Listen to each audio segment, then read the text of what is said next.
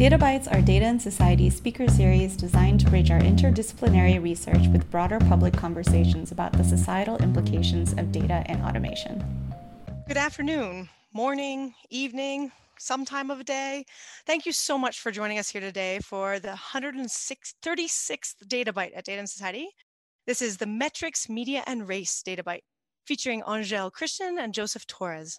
My name is danah boyd. I'm the founder and president of Data and Society. So I'm going to be your host today. I'm supported by an amazing team of people, including uh, CJ, Rigo, and Eli. They're hiding behind the scenes, but they're doing wonders to make this possible.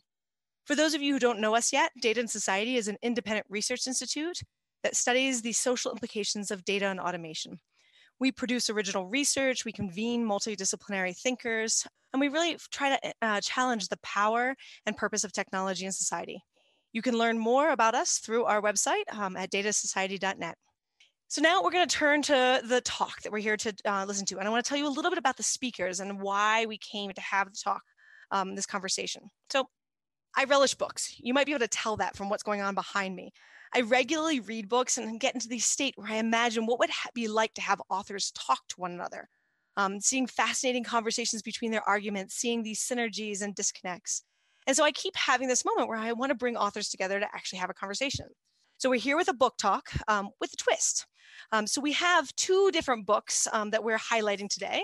Um, the first uh, is Angèle's book. This is a brand new book, Metrics at Work. And the second, which is almost a decade old, is Joseph's book, um, which he wrote in collaboration with uh, Juan Gonzalez, News for All the People. Um, now, each of them provides different uh, angles to what our conversation is about today. So if you think about it, News for All the People documents the long history of journalism relationship with race and class conflict, whereas Metrics at Work is uh, rooted in an ethnographic account of the present, looking at contemporary journalists as they grapple with statistical accounting. Taken together, these books reveal a brutal tension. Journalism is simultaneously holding power to account in a democracy and rooted in and helping extending the logics of capitalism, including the culture of white supremacy. Each of these books sheds light on this duality from different angles with different methods and different emphases. And so part of it today is to bring these two together and see how they can speak to one another. So I'm going to turn it over to Angèle uh, in a moment, um, who will provide insights to her book before um, Joseph talks through what his, he learned. Um, and then we'll connect the dots from some audience questions. But before I do, I want to highlight uh, an important thing about a book talk. I know that these physical artifacts are really antiquated in a digital world, but they're really important. And part of a book talk, whether you like it or not, is to encourage you to buy the book. We'll take the digital copy, we'll take the physical copy, whatever makes you happy, but just know that there's a sales pitch going on here too. There's also a third thing that actually is going to be highlighted today and will be put into the chat as well, which is a new report that Joseph and his team have just put out today. This is brand new, um, called Media 2070, which is the case for media reparations.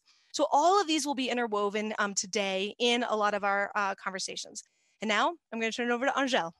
Thank you so much, Dana, for this introduction and for kind of putting together this discussion, which also makes me so excited to like think about media metrics and race together.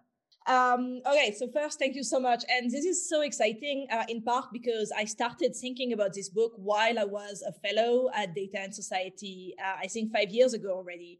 Um, so I'm just, you know, it makes perfect sense to kind of um, come back here.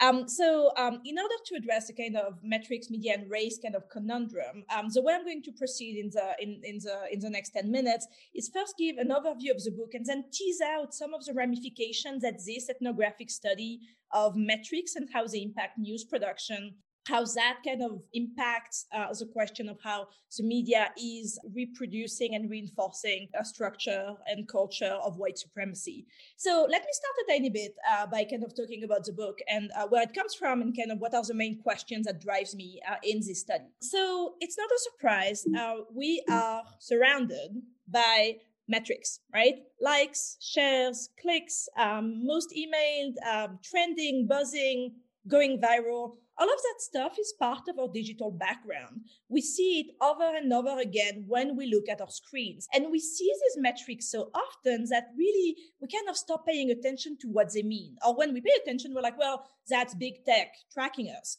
or that vanity metrics telling us how popular we are and oh, how superficial. In the book, I try to change how we think about these metrics and about the cultural and political works that they do. Uh, and I do that by looking at um, news production.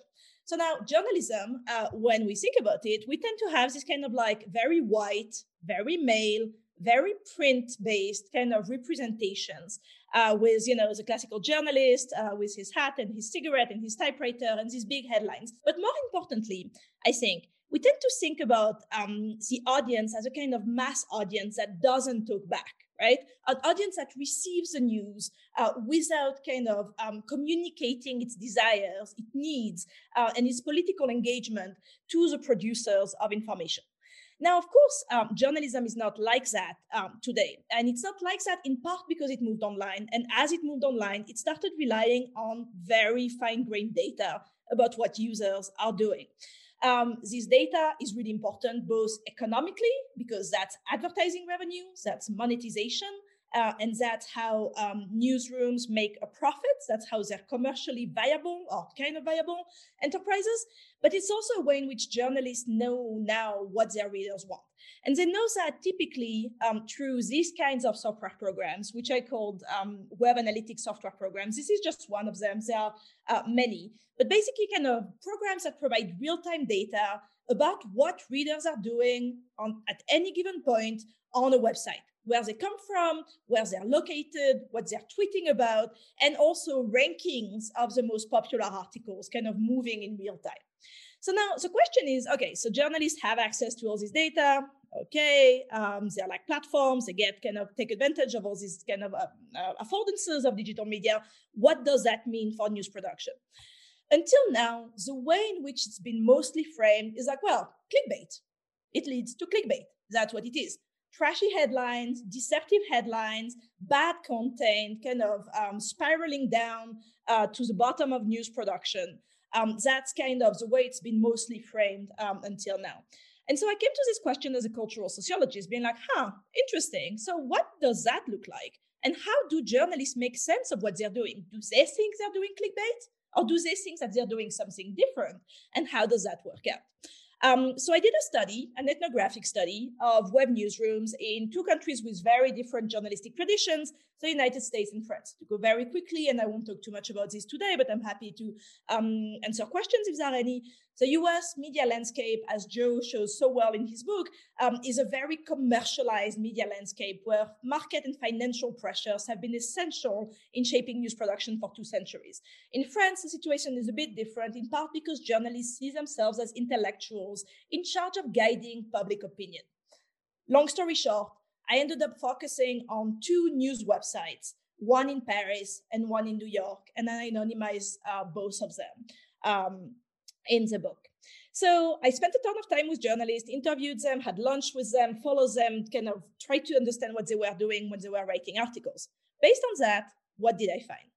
Well, the main kind of set of findings that I want to talk about today is um, both the kind of like ways in which um, the presence of audience metrics kind of pushed all of the newsrooms towards standardized content, but also how they reproduce difference. So let me talk briefly about that. First, convergence. Something that I found very strongly in all of the newsrooms when I where I spent time is this kind of very kind of depressing story of like utopian beginnings and then a kind of move towards what, what, what I call the chase for clicks. So utopian beginnings, and that's something that we should not forget. All of the newspapers, all of the newsrooms, all of the journalists I talked to really believed in using uh, digital media and metrics to give voice to more diverse communities of readers and writers. They wanted to change journalism.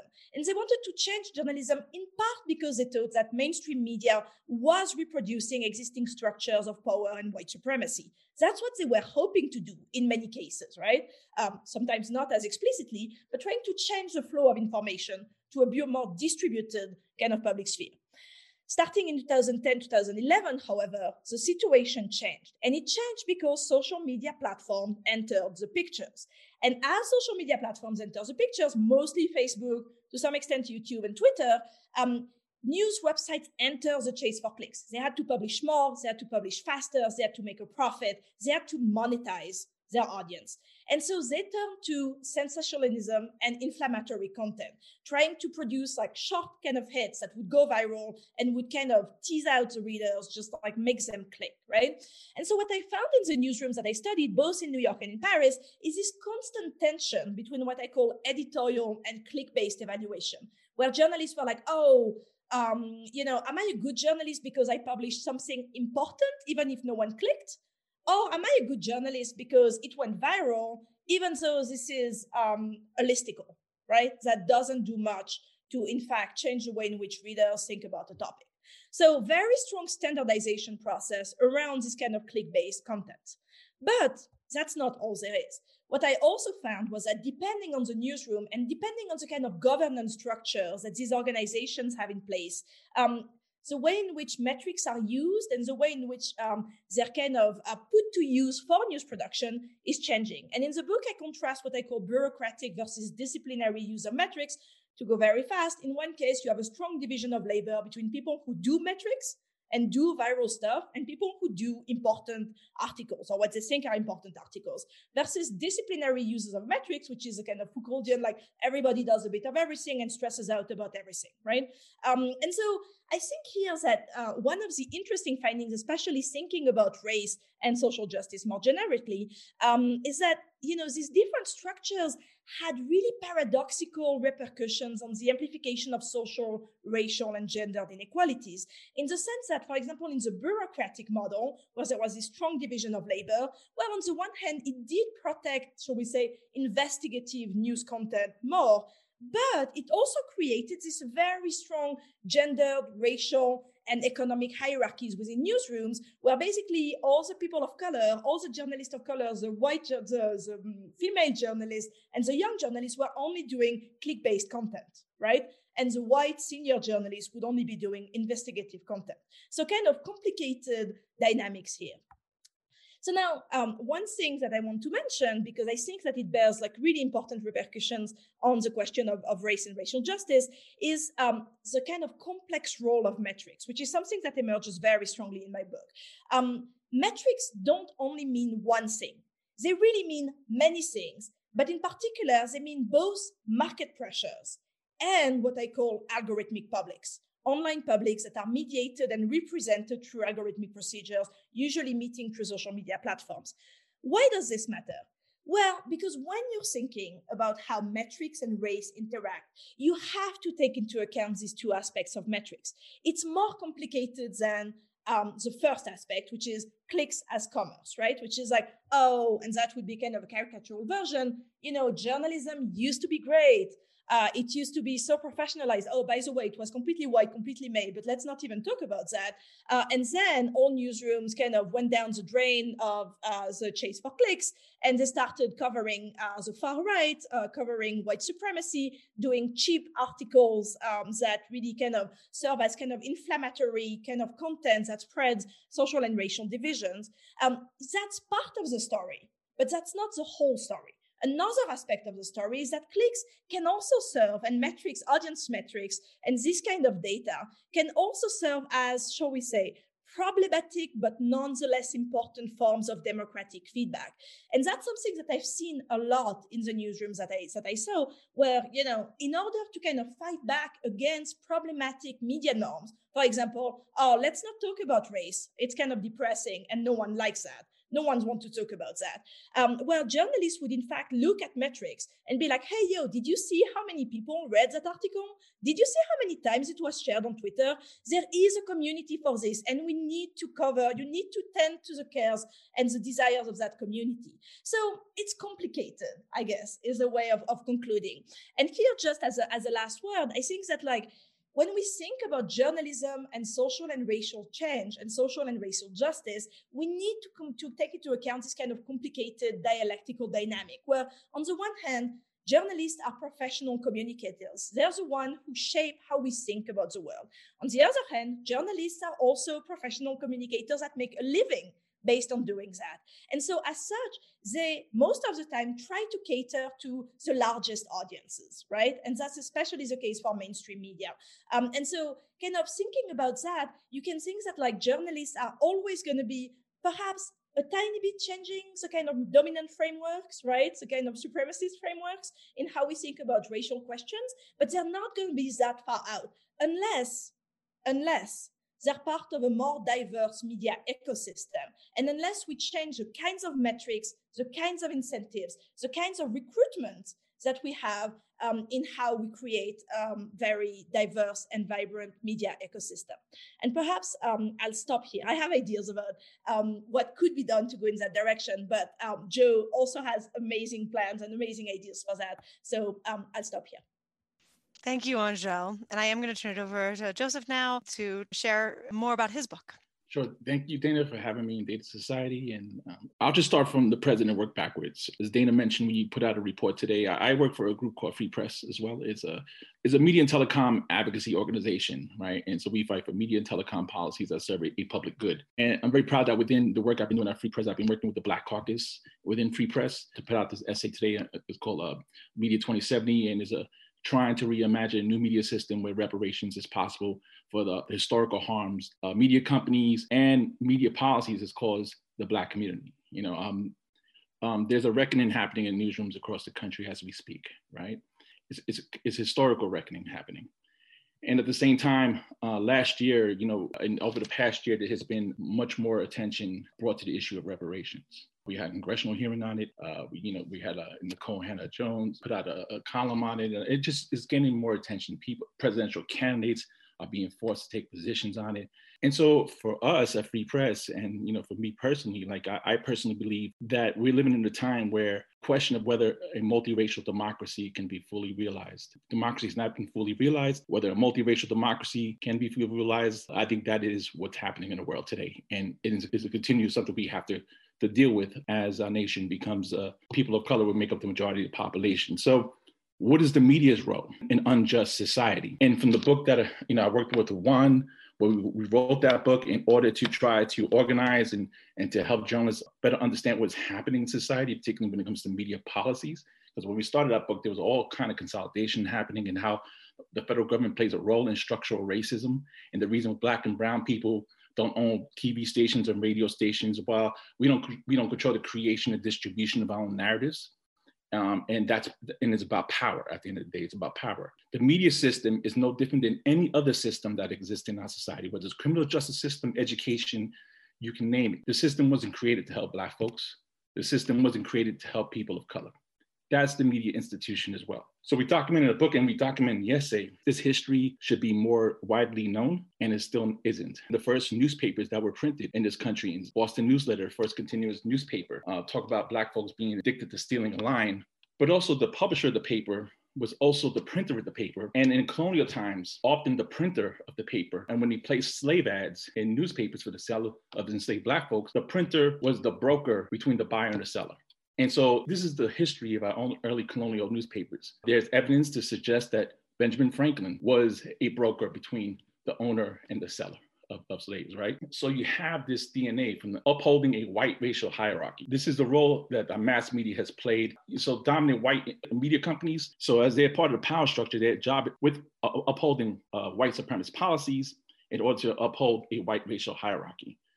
Then you have newspapers in the 1800s supporting, of course, in, in slavery, uh, the annexation of the Southwest, the takeover of indigenous lands. And you've seen over the past decade or two decades, several newspapers who have apologized for their role in the harm they caused Black folks, right? Uh, you just had the LA Times apologize for its role in harming the Black community, the Latinx community. But over the past decade, you've had like uh, the Raleigh News and Observer apologizing for its role in 1898 coup of Wilmington, North Carolina, we had a fusion government made up of Black leaders that the newspaper the Raleigh News Observer, Josephus Daniels, editor and publisher, worked with the Democratic uh, state chairman, have a plan to overthrow the government because, uh, as the paper said, the paper was like, we are the militant voice of white supremacy. Right. And it was a white supremacist coup that included militia, that included uh, writers, papers that were aligned with the Democratic Party. And uh, you had uh, during World War One, after World War One, the Justice Department investigate the black press because they thought they were a threat to challenging, you know, racial injustice in the happening in our society. Um, and then you had like, you know, in the 60s where uh, the White Citizens Councils had a public affairs program that it distributed to stations across the country. How many stations carried it, we don't exactly know, but the members of Congress actually helped them to get uh, the privileges to record their show in Congress, at the Congress recording studios. So the point is, is that our media institutions, and then if you look at even at like CNN or you, you look at um, Les Moonves, you know, the famous quote, CBS may be bad for America, but great CBS. What is he really saying, right? He's really saying this racist, misogynist person, it may be bad for all y'all, but it's, it's good for us. And who is us, right? Us is like white dominant companies, right? And it's like racism is profitable, right? Racism is also has, uh, again, to ensure a white racial hierarchy exists. And that white, white racial hierarchy exists, the media companies uh, play and the coverage and the way it covers communities of color ensures that other policies are passed that harm people of color, right? Because if you are dehumanized, right, uh, you, you can pass any kind of policy against the Black community and communities of color. So with media reparations, what we're trying to do is uh, is to collect the full, have the full story, right, of like what is the historical harms? Because a lot of people actually keepers of the stories. They actually know the harm that happened in their communities, but it's not widely known in that community, and it's definitely not known nationally. It, as you see, these pa- papers and news news institutions need to reckon with their own history of racism. The LA Times wrote the first 80 years of its existence, it was a paper of white supremacy, right? With our project, what we want to do is to uh, work in coalition with media makers, activists, uh, anyone who's the keeper of the story, to, uh, to tell the story of the harm of anti-Black racism in the media to the Black community, and to deal with the, the policies. I mean, we have a policy now, like as of 2017, of all the commercial radio of television stations, full power commercial radio stations, television stations in the country, there were just 12 Black owners, right? So that's like less than 1% of all full power television stations are owned by, by Black folks as of 2017. So I'll end with this. How can we envision a world where Black folks create and control the distribution of their own narratives without any gatekeepers? How can we have online platforms that are emancipatory? As, as, opposed to platforms based on surveillance, you continue to give voice to white supremacy. So the point, the last point I'm gonna make, regardless of each platform, whenever technology comes along that creates new media systems, and as new media systems create, it continues to replicate what is happening in society. And what's happening in society is capitalism and racism continue to intertwine uh, to continue to do harm to Black folks. And so um, I'll stop there. I can continue to go, but I'll stop there, Dana. Thanks, Joe. Um, so just a reminder to everybody, there is the Q&A um, as you put some questions, but I'm going to um, take moderator's privilege and begin us because I think that Joseph left off in a perfect place um, for us to pick up and talk about. So, in News for All the People, um, Juan and Joe describe how the telegraph came into power. Um, and it's this reminder that these the questions of the relationship between technology um, and journalism is age old. This is not a news story. In fact, part of what's so fascinating about the present is how it's a continuation of a much longer story. And one of the quotes from the book is says, the new technology's instant speed and its monopoly pricing structure demanded shorter and simpler news items, actions over reflection, screaming headlines over news analysis. It's funny to think that that is actually a reference to the telegraph, um, because arguably you could say this quote for nearly every form of technology. Um, and Angèle, in, in Metrics at Work, you show these parallel processes. You show how the race for clicks, the need for amplification on platform. And so, with each of these new technologies, we see the news uh, industry respond. Um, and what's notable to me about a lot of the responses is that they they justify the need to revert to some version of a of a faster, um, a quicker, a less thought through version. So they undermine their own ideals in that process, justified by economic considerations or the need to actually hold up So how do we think about the consistently bad decisions made by the news industry that are consistently replied to and justified through each technology? How can we look at the history and the present and say, hey, what's going on here? Why do we keep reverting um, to these bad decisions justified by new technologies? Maybe Angèle, I'll throw out that to you first. Yeah, you know, it's so interesting because, like, I'm going to take a slightly different angle, but because I think it's complementary, right? I mean, I think that, like, for example, um, in Joe's book um, and Juan's book, like, basically, one other thing that he finds, they find is that with the telegraph, uh, many new voices also came to the fore, right? That like it was each new medium, with each new technology, you get first a kind of like kind of organizational kind of oh yeah let's be faster let's publish faster shorter uh, more aggressive. Let's just like you know put oil on the fire again and again and again because we can do it.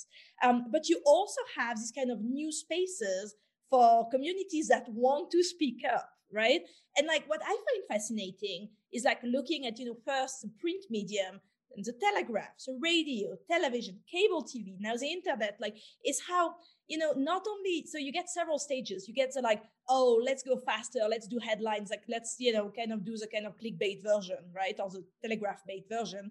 Uh, you get the new voices that are just like, hey, actually, for once we can get in. And I see that in the chat, um, Andre Brock is here.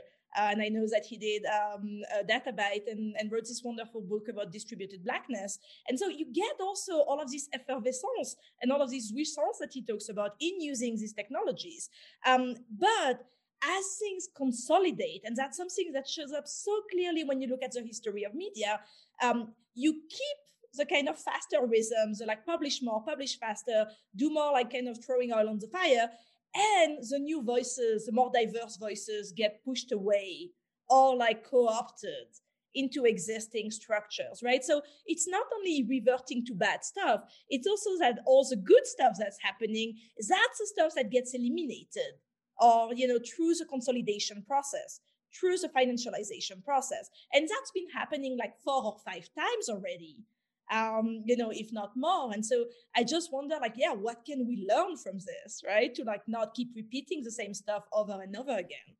No, I think that's such a great point, and I think i will turn it to Joe with this thought, which is that one of the things that keeps coming up in your book with Juan is that as communities want to speak up, especially like your accounting of the indigenous press, your accounting of, of Spanish, um, Latinx press, and Chinese press, uh, Chinese American press, there's a lot of conversations about how these groups try to make their voices heard. They try to build a press um, but they're doing it as a side job or there's all of these ways in which they're stopped systematically and so they keep struggling and so these financialized logics that Angèle points to, they don't hold water with communities who can either afford to pay for um, subscriptions to the newspapers, because we are talking about the 1800s, or um, you know advertising, which of course is birthed around this time. So how do we grapple with what we're hearing um, in terms of well, it's because of the finance finances that justifies coming back to some uh, much more racist headlines, for example. Well, I mean, you know, with the uh, uh the black press, uh, for example, in indigenous press, um, their presses were also destroyed. You know, for challenging white supremacy. Ida B. Wells, who was a great data, data journalist, right? Um, her press was her press was destroyed. She was a co-owner, right? After she she uh, she challenged the lynching of black folks, right? In in a paper, um, Alex Manly, uh, who was the publisher of the paper in Wilmington, North Carolina. I mean, they, they wanted to kill him you know, they were like after him because he was challenging uh, the white supremacy movement in Wilmington, North Carolina. They actually kept track of him after he he was forced to flee for his life.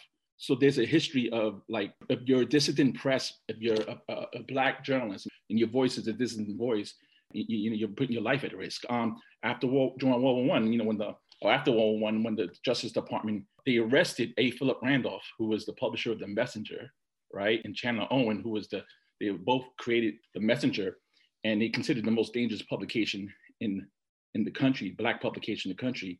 Uh, they arrested them for, for, a couple of days and they, they were let go. But they took away their mailing privileges, you know, because you, you have privileges to be able to, postal privileges to deliver your paper at a discounted, you know, subsidized rate, right? And so they took away that. So they, they were constantly messing, uh, abolitionist papers weren't delivered, you know?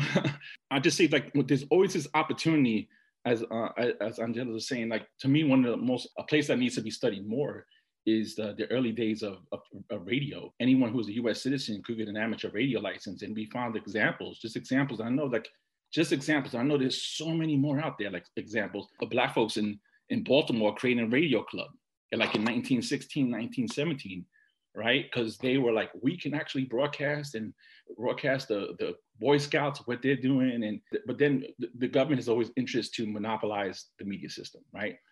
I feel like it's more it's more comfortable with it, especially with radio. It's much much more comfortable with it being a monopoly. In fact, Josephus Daniels, who I mentioned, who was the racist white supremacist publisher who was involved in the, the coup that killed more than 60 black folks in, in Wilmington in 1898, becomes uh, the Secretary of the Navy during World War One, and he devises what he, he, he plays an instrumental role in the creation of the Radio Corporation of America in order to have the government control radio. He wanted the government just to control radio, but when that plans were rebuffed, he said we need uh, we need to create a monopoly where the U.S. Navy actually has a chair, the U.S. government has a chair on the board, and it creates and it becomes from from this radio system that we're like uh, hobbyists and all that developing what radio potentially could be, to government stepping in and and allowing instead of uh, regulating each new industry to allowing the voices of the many to speak, it consolidates the voices of the few. So RCA creates NBC Red and Blue Network, and then NBC quickly puts Amos and Andy on the radio, and uh, Pittsburgh, the Black Press, the Pittsburgh Courier protested this racist programming. So the idea here you have the potential to have many voices on, right? Uh, throughout history, there's always a critical moment. You have many voices, but the government comes in to regulate the industry to, to, to put it in the hands of a few large corporations, right?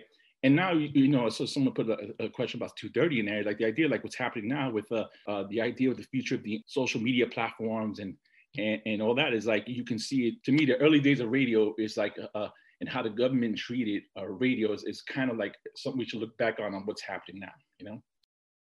Thank you for that. And one of the things that I want to highlight is that the new report that Joe was involved in just put out, it opens with a great quote from Octavia, Butler, which I just want to highlight here because I think we're actually seeing enacted in this conversation right now, which is to try to foretell the future without studying history is like trying to learn to read without bothering to learn the alphabet.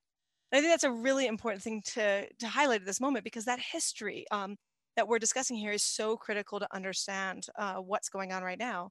And that gets us to, you know, this question. I know that Joe sort of alluded to it with regard to the 230 question. We'll come back to 230 in more detail. But in the history of journalism, there were a ton of restrictions on who could speak what could be shared and what were the technologies that they could use um, to disseminate.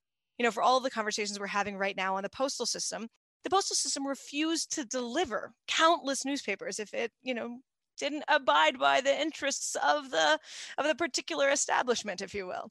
Um, and so we saw these restrictions on speech, right? And so we this assumption that we've always had a First Amendment is a very naive um, assumption. It has not been true. It's been contested. It's been fought for who gets to have um, access to voice.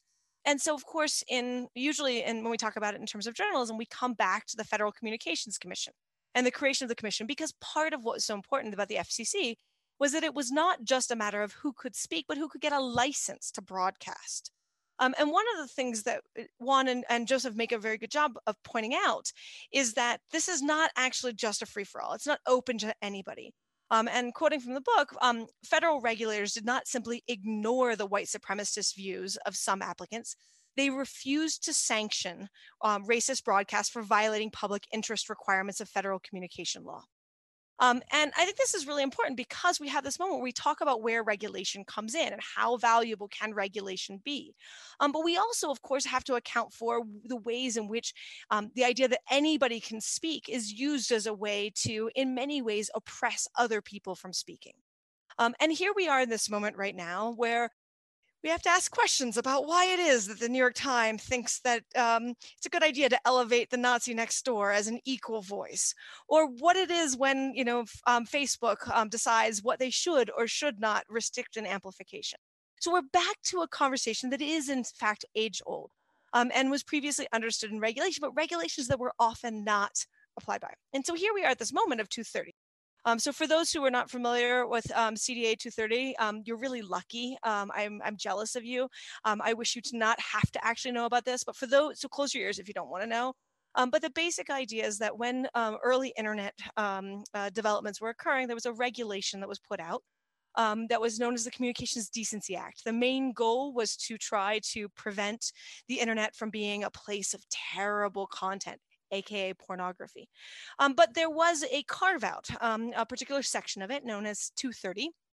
Um, and 230 um, basically allowed the um, platforms, the corporations, to not actually have to regulate speech. And the idea was that Why should AT&T be responsible for when a drug deal is occurring across its wires? Um, why should insert um, company from the 90s um, be responsible for what people put on their platform? Now, most of CDA was struck down as, non, as unconstitutional, but 230 held. And so this is where we get to the question, which is that how do we think about C- the fights over CDA 230 right now? Um, what's being contested? How do we think of that? How do we think about what Facebook is doing and what um, you know organizations like the New York Times are doing in light of the long history of constantly amplifying and returning to a lot of the white supremacist logics?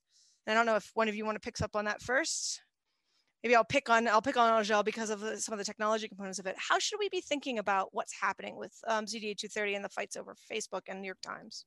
It's so complicated. I mean, so the way I think about it is that you know every technology comes with an aura of democratic participation, right? It's like this time the floor is really open. Everybody can kind of come in and express their views except that the fact, of course, it's never the case, right? And as you showed, like the FCC and like before that, you always have incumbents. Um, and so the way I think about it is like they serve as like obligatory passage points, right? And now the obligatory passage points are the platforms. And so that's, I mean, for me, what's fascinating is that yes, there are regulations in place, and certainly like 230 is what kind of makes this possible. Uh, but platforms now are the ones kind of making decisions about what gets visible and what doesn't.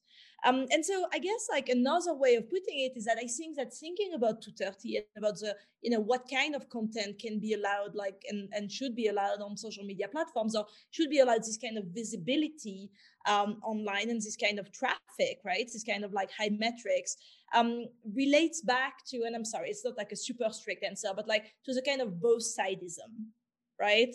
To the like, oh, we need to like give voice equally to both sides even when like both sides are like a complete construction, right? It's like both sides of what? Like, what are you even talking about? And somehow that that gets wrapped up into kind of First Amendment and kind of professional norms of objectivity, right? And what I find fascinating is that you see this kind of like both sidism trope, both within news organizations, and that's like, oh, we're gonna give voice to a Nazi, um, at the same time as we kind of give voice to a member of Black Lives Matter, right? And you're just like, that's not like that just doesn't compute. Like it's just like what are you even talking about right? Um, and you see that on platforms. For example like you know over the past couple of days twitter making an announcement that any kind of uh, what was it, any kind of tweet, um, you know, wishing the death or like illness of Trump would be uh, banned from the platform. And of course, every single person who's been victim of harassment on Twitter being like, yo, what does that even look like? So this whole kind of both sidism, I think, uh, just plays out in really interesting ways to kind of justify um, the kind of production, diffusion, amplification of radicalized white supremacist content. Um, and I really think that it's it's interesting for me, and that goes back to Ted Porter's work on numbers, how standards in the US particularly, but you know, different but similar things could be said about the French context, um, how standards are used to in fact like reproduce inequality, right, and reinforce inequality and racial inequality in particular in the US. I just find it like this whole veil of objectivity thing just strikes me as like particularly interesting and like always happening anyways, that's a bit of a tangent, but it relates to your question. I'll just add on top of that, uh, um, um, my colleagues, uh, Gloria, uh, Gaurav Laroia and uh, Carmen Scurato wrote a long essay on this recently on this topic for Free Press to kind of like go through it. Um, and uh, uh, I haven't really marinated it with yet because I was finishing this essay, but I'm going to. But here's the thing with 230 that um, it concerns us. The is, is obviously like the here we have the um, the FCC killing net neutrality, right? And, and at, the, at the same time, said you know claiming that the platforms are neutral, that that, that or to be it's already they're saying it's neutral, like it's companies, it's net neutrality exist? it doesn't exist. They can companies can actually block your websites right now if they wanted to. But at the same time, this is about this is about power, and I'm so glad you said it the way you said it, uh, uh, because there is uh, the idea in the time where there's a racial reckoning happening in our country, and it's like no, Black Lives Matter equated with uh, with the Proud Boys, you know, like that's you know this this is what's happening. Is like the idea of like is a fight over narrative, right? It's a fight over power, right? And whose story gets to be told. But at the same time, uh, we believe, you know, Free Press, and we we have projects on this, like these guys, uh, you know, like uh, white supremacist groups, and like the, Facebook is a private company, like, and as and as private actors, we can go and challenge private companies. I mean, people of color, we have, we, we talk about it in, in the essay, uh, have been challenging media institutions uh, to get rid of hate speech and white supremacy in their content. And so the idea that we we we you know we we don't want David Duke on Twitter. You know what I'm saying? you know what I'm saying? Like we don't we we want to deplatform folks who are uh, basically calling for violence against uh, people of color, right?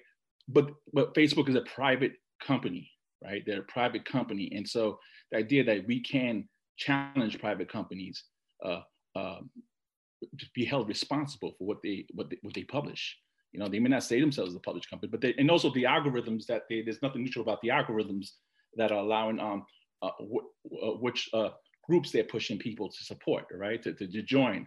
A lot of people say that's a, a contradiction, but it's not a contradiction. We, like we, we, you know, we, we challenge, we challenge broadcast licenses for their failure uh, to serve communities of color. We challenge racist programming, uh, and we're challenging racism on these platforms. But, uh, but we're, we're concerned as an organization about 230, and and to me is like a um, is a power play. It's a power play to to allow racism and hatred to continue to be unchallenged online, and these companies not to stand back and not do anything. And it's concerned that, um, uh, especially with Facebook, because they stand back, they have stood down a lot during this administration, you know. And so the idea that these uh, these massive companies are, um, you know, like uh, uh the pressure put on by government not, you know, and, and what, what does that mean going forward is, is really is really concerning and troubling because they've already um, have allowed too much to uh, to proliferate on, on their platforms. Oh, thank you. You know, um, and thank you, Theo, for raising uh, the question of 230 in the Q&A. Um, a friendly reminder, feel free to jump um, and, and put in questions in the Q&A. Um, and I'm now going to mix in a question um, that is brought to us by um, Alice in the in the Q&A, who asks about examples of media companies and organizations who are using metrics to approach issues of race and inclusion in a more positive or decolonial way. And I think this is a moment, Joe, you referenced um, Ida B. Wells' um, phenomenal work. You referenced her as a, as a data journalist, which I just love. Um, and certainly, I think that part of what's interesting is some of the work that Color of Change has been doing um, and trying to make it very clear um, the systematic ways of in, in, which news media continues to hold up racist tropes. And um, Joe, can you you know talk us through some other examples that might be relevant for alice about where can we understand um, data as an act of resistance um, for a lot of the colonial work that we're that is so age old and where can we see hope in some of the work that's coming from bipoc communities trying to challenge the status quo through the use of data? Well, I, I, think some of the things you've seen, and just you know, as an example that comes to mind as you're giving the color of change example, is the is the is the challenge uh, of like how do you collect data on on on police shootings, right? And so we've seen, I believe, it was the Washington Post. I think it was under uh, I think Wes Lowery, and uh, I'm I'm to get this a little wrong, but the Washington Post to try to create newspapers trying to create their own databases to understand the number of, of folks uh, who've been shot by police because it's not nationally these records are not nationally kept, right? And so that's an example of data journalism that's serving toward uh, to bring more justice into you know uh, into like criminal into, into criminal justice. Uh, my concern uh, also you know but my concern with data journalism like the uh, my concern with metrics that the companies use is like the LA Times that we talked about this a few minutes ago uh, before we got on like the idea like the LA Times apologized which is, is a great beginning to apologize as a part of reconciliation for you know uh, not for making sure for not covering black and brown communities because they were covering white readers that's true of like that's like that's a norm of so many uh, white dominant uh, uh, newspapers. So they use metrics how to exclude people of color. You know what zip codes not to to, to serve, um, and so um, you could even say Facebook is using metrics to serve a certain particular group more because uh, to, to, racism is profitable that that if you inflame folks so they can continue to come back to your platform, right? And using racism in, and to uh, recommend people to more racist content, um, that's that's a form of data. That's that's you know I, I, call it. I mean that's a form of using data in order to uh, profit off of racism. So I'll just stop there. But I think that's an example like of, of what the Washington Post was. I think it was I'm continuing I continue to say the Washington Post. I don't know if it's continuing, but that was an example that came up years ago that they were beginning to collect this data on, on, on race. And you see, you've even seen during COVID-19, a, a lot of newspapers, uh, newspapers like the New York Times, and, and talking about disparities uh, in, in, in, race and when it comes to COVID that that they were they were creating databases for. But um, I'll, I'll stop there. Thank you. And, you know, Angèle, you know, in Metrics at Work, you actually do a phenomenal job of also highlighting the fetishization of data. Um, and this, I think, was where this this contradiction starts to emerge, which is how can data be used as a tool to to challenge colonial um, histories, but also how do we grapple with the ways in which it upholds them? And I, you know, I'm I'm struggling with this both because I'd you know I'd love your um, accounting, and you referenced Ted Porter earlier, but this moment of like, what is the work that data is doing um, for the imagination of of work? And to that end, um, you know, Koa in the Q&A asked, like, are there metrics that are complementary or alternatives to digital media metrics? Can we imagine a way within the rubric of, of metricization that is actually more just? Man, this is such a good question. And it's such an impossible question to answer, right? So, okay, so I keep like kind of moving back and forth between the like, let's just like throw metrics away and just like kind of have a blanket saying that says like, you know what, all metrics are bad. Let's just like get rid of this. Um, and the more kind of reformist approach, which is like, well, some metrics are better than others. And some metrics can be used in a good way compared to like bad ways, right? So good and bad being obviously uh, subjective constructs, but shall we say more accountable ways uh, and in ways to kind of promote um, kind of social uh, justice and social reform, right? And so, you know, I really move back and forth about this. Okay, so let me kind of um, just provide a quick overview of like the different metrics that are out there. Um, so you have page views. Uh, basically, everybody says page views are just so bad they encourage the worst kind of clickbait. Then you have unique visitors. Slightly better because at least they don't make you click through like 20 different pages that count as 20 different clicks. At least that's only one person, etc.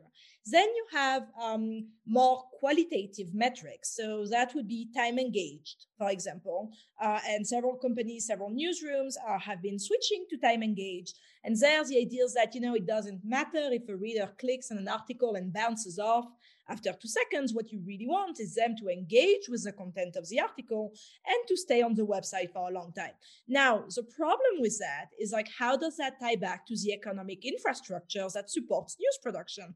And for me, at the end of the day, that's a real question, right? Can you sell advertising space? Based on time engaged. And like basically some newsrooms and companies are like, oh, yes, you can, because the longer people stay on the website, the more likely they are to um, remember the brand and to later like kind of uh, buy stuff from that brand. And you're like, well, if we're having these questions, is it even worth it to switch to time engaged, right? I mean, if like the whole thing is about selling brain space, uh, for brands like you know is that a productive discussion um, and like two other aspects so uh, the last metric is impact metrics um, so web newsrooms like ProPublica, for example, um, have kind of decidedly switched away from page views, unique visitors, time engaged, etc., to measure impact by like changes in legislation um, and other kind of more, shall we say, uh, institutional metrics of how it's affecting social and political change. So as far as I'm concerned, um, all of this is complicated, and it's complicated by the fact that news production right now, most news production relies on a mix of advertising and subscriptions, right? And advertising and subscriptions basically depend on two main things, well, three. Uh, absolute number of eyeballs, absolute number of people, uh, socio-demographic characteristics of the people, and we go back to Joe's comment, which is that Black people are less valuable to advertisers than white people. Rich people are more valuable than poor people. People in rich zip codes are more valuable than people in low income zip codes. And all of that is, whether you want it or not, the structure of media production right now. And, you know, an editor that would tell me that they don't look at that, I don't believe them because that's how they make money. So it cannot be completely ignored. Now, uh, moving to the positive side, um, I do think, and like, you know, today that's something that I've seen more at the individual level. I do think that some editors, uh, in particular, are trying really hard to use metrics in uh, ways that's like productive to kind of engage communities of readers. Uh, you know, I could name names. I have lots of ideas, but I'm not going to do that. I will just say that like you can use metrics as a form of feedback as a form of like, oh, look, people are interested in these topics that we're not covering. How do we cover this more? What does this mean? How do we build meaningful relationships with these publics, right? How do we advance our cause? How do we build expertise? How do we change the way we frame our question? How do we learn from them? And especially when they're underrepresented, underserved minorities, right? Um, and, and some editors are doing that, but to like the level that I've seen, um, it's mostly a kind of one on, one off, where is it possible? When is it possible? One person somehow really has a knack for like dealing with that. Um, and that for me kind of goes back to like another anyway i'll stop here. Yeah. I just say for 10, 10 seconds? I, I, that's why like um, my organization is working on free press. Uh, what does the future of journalism look like? Because the number of journalists that have been laid off or, or, or, furloughed um, the number of journalists are just has rapidly declined especially in newspapers. Is a significant loss right? And so how can we ensure like how can we have government you know, there's, a lot more there's a lot more support in DC for uh, bailing out uh, the newspaper industries, for example. But how do we make sure journalists get the money, right, to actually produce journalism? And how do we reduce the pressure that you're describing here of like uh, that? I mean, there's good metric, you know, so you can use metrics in a way that's supporting your journalism, that in support of in building community, like relationship with the community, in order to support journalism. Uh, we, as opposed to giving money to institutions, we'd rather see the journalists get the money to actually produce journalism than institutions that have failed to get to get funding. But I, the future journalism, it, it's more supportive in DC to do something about it. And so, what does that look like, and how can we not replicate models that are not working? No, and I, I can't thank you enough, both of you, Joseph and Angèle. Like this is such a fruitful conversation, and it kills me to actually have to cut it out before the we address even a fraction of the questions that have come in, which means there's plenty of room to follow up. Um, both of these uh, wonderful people are um, on social media, so you can reach out to them. They're happy to to engage. Um, and I think you know, in closing, I think what you're hearing here is that the contestation over journalism is the contestation over democracy. They are intertwined. There are these questions of who counts whose voices matter, who is being represented, and how do we ensure that, that this is the ideal that we all dream of. And as you leave here today, I have two requests because, of course, I have to end with a nice sales pitch. Number one, know your history. Make sure you pick up um, News for All the People by uh, Juan Gonzalez and Joseph Torres because it's really important to understand where we come from with this industry. Number two, pick up Metrics at Work from Angèle Christin because understanding what's at stake in um, the newsrooms right now, to understand the contestations right now, is a really important of uh, part of moving forward with this. Because if we want to build the ideal of journalism, we have to account for its past and we have to account for all of its um, contributions and connections up into capitalism and into white supremacy. And that leads us to sort of the final point, which is that having just been released today, your other your other homework assignment is to make certain to pick up um, the report, um, Media 2070, which is trying to imagine what a more fair and just uh, media ecosystem might look like and how we might get there. And with that, I want to thank all of you for coming out today um, to try to figure out um, how to think through the relationship between metrics, race, and news journalism. Um, I want to thank you to everyone at Data and Society for making all of this possible. So, thank you.